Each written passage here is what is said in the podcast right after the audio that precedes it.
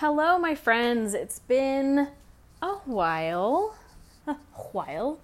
Um, a lot has happened. I have been learning a lot about human design and really trying to embrace my design. If you don't know what human design is, I highly suggest that you go to myhumandesign.com and check it out and learn all the things because I have been learning so much and benefiting from that learning. And I just want to share with you a little bit that I've learned.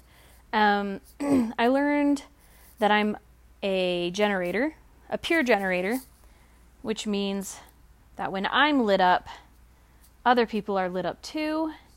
And oh my gosh, guys, there's so many details. There's no way I could possibly get into all of it with you, but the most one of the most important things that I learned was that I'm not a freak and there's nothing wrong with me. Oh, yeah. Basically, I thought there was something wrong with me because I would go through these waves in life where I just want to be alone and I isolate and I need time away from people to just like be by myself, processing my feelings and stuff. And then there were times when I needed to be with people and I needed to like speak about what I'd been through and like uh, talk to other people and help them as well. And so there's like times of reaching out, wanting input from others, and talking to them about what they've got going on. And then there's times of isolation. And I'm seeing this pattern, you know, in my social media, in this podcast. There's going to be times where I just don't produce any content. And then there are times when I'll produce like three podcasts in one week or something, you know, and it's okay. It's just the way my design works. And I actually, like, you as a listener are going to benefit more from me taking these breaks because I'm like going and collecting experience and more knowledge and things to share with you. So, with that being said, I hope you can excuse uh, my long absence and let's just pick back up and keep going. So, today I want to talk about self compassion and how that can affect us when we are healing from our trauma, especially in a coaching setting. Um, we live in a world you know, the world is so connected now with social media and the internet that, you know, we're sort of becoming a world culture now, right? And that culture is very much about things being black and white, being right or wrong. If you, I mean, it's also a world of double standards, right? So basically, it's like whoever you are is perfect and right and beautiful. But also, if you're not this, you're disgusting and we don't want to see you, right? Very confusing. So, I, I want to talk about specifically in the coaching world how it can be so difficult to have this compassion for yourself, okay? Because I have noticed with my clients who are trying to process through old trauma, trying to move forward, create better things for themselves, manifest their dreams, whatever it is that we're doing.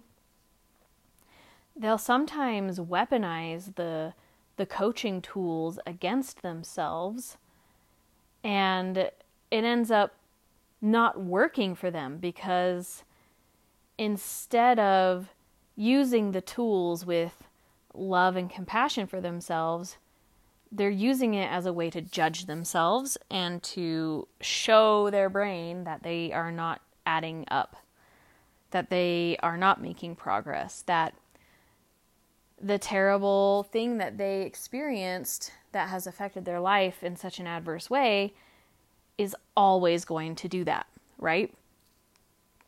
And I can relate.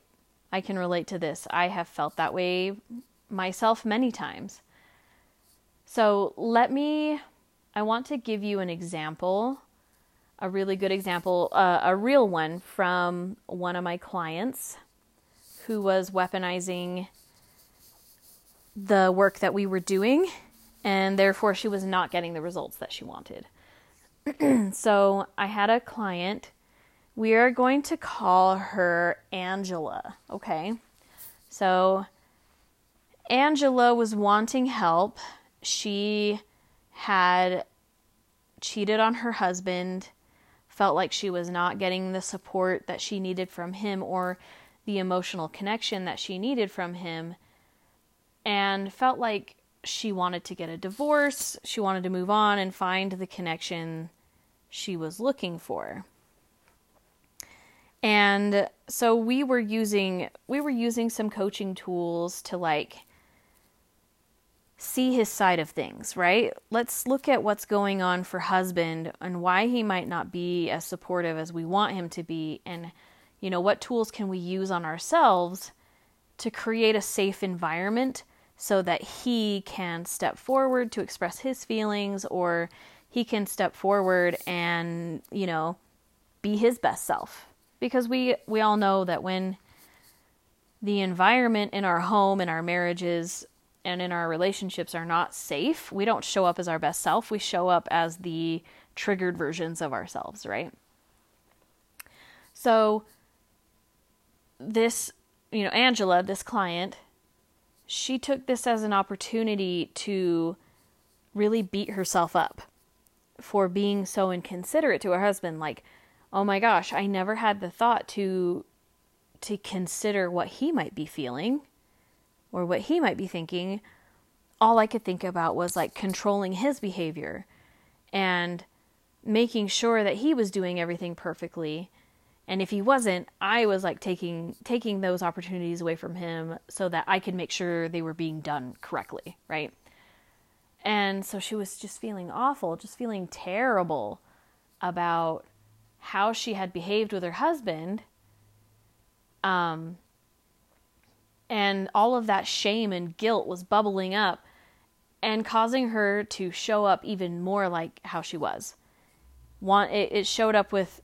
I am having a hard time talking today, guys. I had COVID uh, about a month ago, and it has stolen my brain. Like I have such a foggy brain now. Um, it is slowly going away, but I still struggle remembering words or remembering what what I'm supposed to be doing.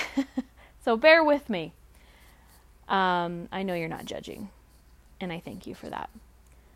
So, anyway, this client was just okay, yeah. So she was triggered. She had the shame and the guilt coming up, and so she was creating more of the result that she wanted coaching for. She was showing up even more like aloof from her husband, like avoiding him and wanting to control the environment even more which is all super understandable and I and I really empathize with her. And so when I it took me a minute to like figure out what was happening. And when I finally did realize it, I was like, "Whoa, whoa, whoa, Angela. Let's take a step back here and let's like love on ourselves a little bit, right? Because all of this uh, beating ourselves up is not creating the result that we want. And so this is kind of what I taught her, and it's what I want to teach you today is that, you know, even if you're not using coaching to heal from trauma, if you're in therapy or you're doing ED, EMDR or you're, you know, uh, just practicing yoga or, you know, whatever it is that you're doing, you can incorporate this tool into all of that and it will greatly benefit you. So, whenever you are triggered, okay, we've talked about this on the podcast before, but examine, see if you can look deep within yourself to see why you are triggered. Is this person, you know, speaking to you in a way that your mom used to speak to you when you were a kid that made you feel like you weren't good enough? Or like, you were in danger, depending on what kind of home you came from, right? And if you can identify why you're being triggered, that's the first step to kind of like logically walking yourself through being compassionate to yourself. Because if you can understand what is happening and why it's happening, then you know that these like triggered responses that you're having are not really you. They are your brain's response to uh, an attempt to keep you safe, right? It's your brain's wiring that either happened in a split moment, as in a, like if you were assaulted or something, or it happened over many, many years of abuse, psychological abuse, or emotional abuse, or you know, different things like that, where you know a relationship slowly turned sour, or you were abandoned. All types of reasons why the brain can be wired for fear and protection. Okay? And so if you can just realize that it's your brain and not you, then you can like I actually sometimes will li- literally say that to myself. I'll be like this is my brain, this is not me. This is my brain trying to keep me safe. Like what do I need? And then and then you step into something that is called self-parenting. And it's giving yourself what others could not give you, whether it had been your parents or a partner or whatever. And so if you're like, I just really need understanding right now, or I really need connection, then you do your best to give that to yourself. And what I like to do is I like to visualize myself as a little kid, just needing the things little kids need. And I envision myself as I am now giving that little kid version of myself a hug, telling them they're okay, telling them they're perfect just the way they are, depending on like what it is I'm needing. Um, and then I do my best to create that feeling within myself. So I think of, you know, how does it feel to be connected or how does it feel to be accepted? And then I create that feeling within myself. Okay, and you can do this for yourself too.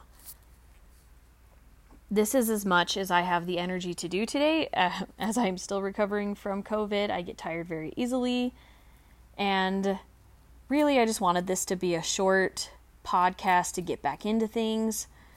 But if you have any questions about this or want to go deeper into it, I encourage you to reach out to me you can email me if you would like at beyondtraumacoaching at gmail.com. Um, we can do a consult if you would like, or we can just chat. I have changed the structure of my business to be uh, more free and open. So if you don't want to work with me for six months, that's fine. You can work with me for two weeks if you want to. So if you're interested in working with me in any way, but don't want to put a time limit on it, or you know, you only have so much money to work with someone and you want to put it to good use, contact me. Let's work something out. I'm really, really beyond set prices and set time frames. I really just want to help people and I want people to feel like they can afford it and they have time for it and yeah, I love you guys. So if this is interesting to you, please contact me. And also just let me know if uh, you've done any of the exercises on this podcast or this episode specifically.